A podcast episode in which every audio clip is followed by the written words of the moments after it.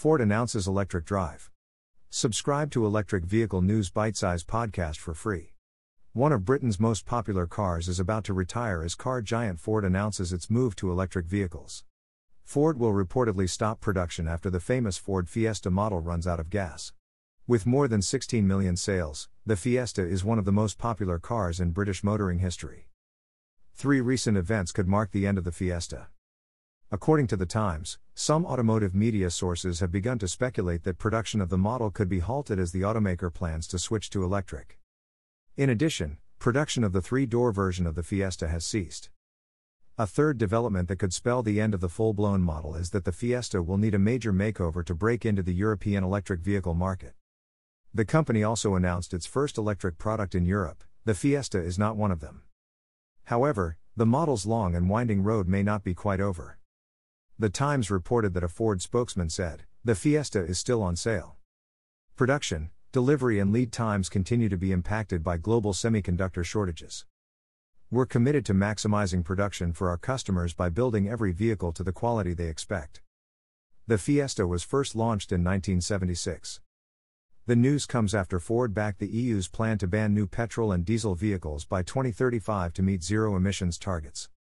Ford is one of 25 major companies to petition the European Union to ban the sale of new internal combustion engine cars and vans by 2035.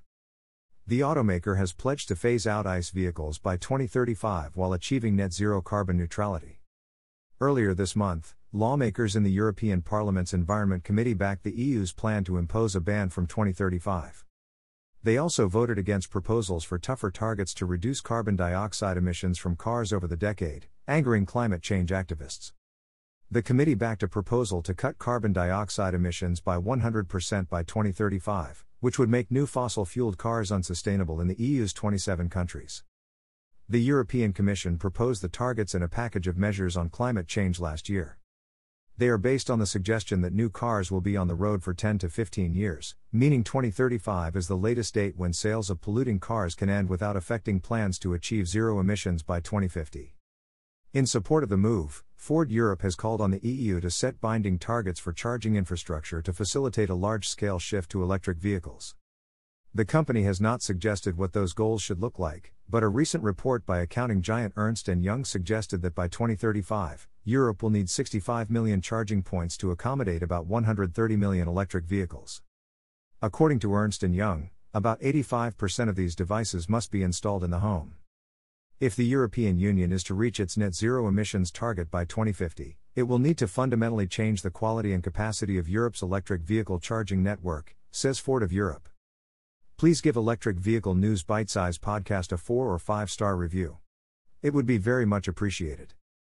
Subscribe to the Electric Vehicle News Bitesize podcast for free on Apple Podcasts, Google Podcasts, Overcast, Deezer, Breaker, Castbox, Pocket Casts, Radio Public, Stitcher, Amazon Music, Audible, Gaana, Samsung Podcasts, Google News and the Electric Vehicle News Bitesize Alexa skill.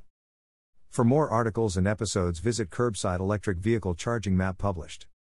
Subscribe to Electric Vehicle News Bitesize podcast for free.